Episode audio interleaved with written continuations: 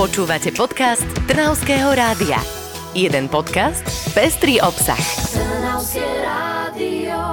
Január je za nami, prehúpli sme sa do ďalšieho mesiaca v roku, do februára. Okrem tejto zmeny priniesol uplynulý týždeň aj nové dobré správy. Dnes sme tu v zložení Karin Talajková a Adam Puvák, aby sme vám ich pripomenuli. Povedala by som, že tento týždeň priniesol až skvelé správy. Vieš prečo? No, prečo? Pretože Rúžový park v Trnave bude ešte krajší než doteraz. Vážne? E, to som ani nevedel, že sa to ešte dá nejakým spôsobom vylepšiť. Áno, už teraz je naozaj nádherný, to máš pravdu, ale nachádza sa tam jedna taká budova, ktorá celé prostredie môže ešte vylepšiť. Mm, jasné, e, Emerová vila. Presne tak. A tento týždeň sme sa dozvedeli, že sa táto vila naozaj stane ozdobou parku. Chystá sa jej rekonštrukcia a mesto na to dostalo už stavebné povolenie. Ešte nevieme, čo s ňou po obnove bude, ale určite sa to čoskoro dozvieme. Neoficiálne sa hovorí o zázemí pre rúžový park, o štýlovej kaviarni alebo aj o priestoroch pre komornejšie podujatia. Tak to znie úplne parádne. E, samé prekvapenia odhaluje toto naše e, krajské mesto. Tento týždeň sa dokonca podarilo v Trnave ešte niečo veľmi významné. Už dlho sme tu nemali nejaké počiny archeológov a teraz to napravíme. Pod zemou totiž objavili Malženickú bránu. V minulosti bola súčasťou stredovekej obchodnej českej cesty v severnej časti Trnavy. V 19. storočí ju spolu s Loučickou bránou zrovnali so zemou. Dlho tam ale nezostala, pretože archeológovia archeológovia kopali a hľa, svet o nej opäť vie.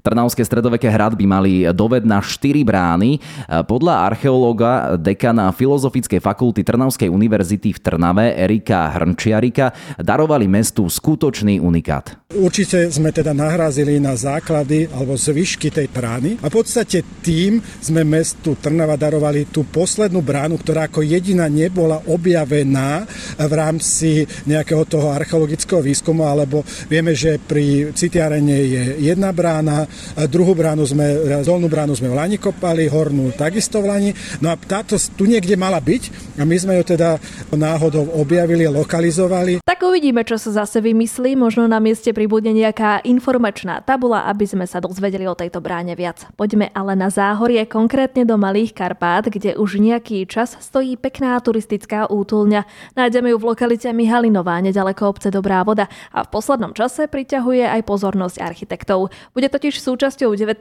ročníka renomovanej prehliadky Fórum drevostavieb. Dostala sa tak medzi inšpiratívne stavby z Česka a Rakúska.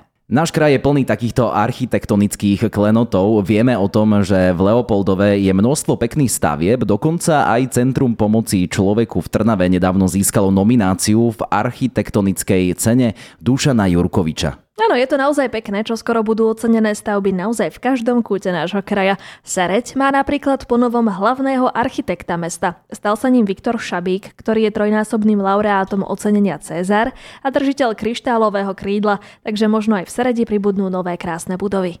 Tak vidíš, architektúra v našom kraji bude prekvitať a okrem toho pôjde vpred aj vinárstvo. No, cink, cink, to sa mi pozdáva. ja som vedel, že Karin, te, tebe sa to bude páčiť. E, aj mne zároveň a myslím, že aj takým skaličanom, pretože práve v okolí Skalice sa nachádza najvýznamnejšia časť Vinohradov Záhoria. Mesto chce oblasť vinárstva naďalej rozvíjať, preto pred pár rokmi vysadilo vinohrad a teraz sa ho podarilo dať do prenájmu budúcim vinárom. Budú tam pestovať vinič a možno sa časom bude môcť Skalica pochváliť aj novými druhmi vína.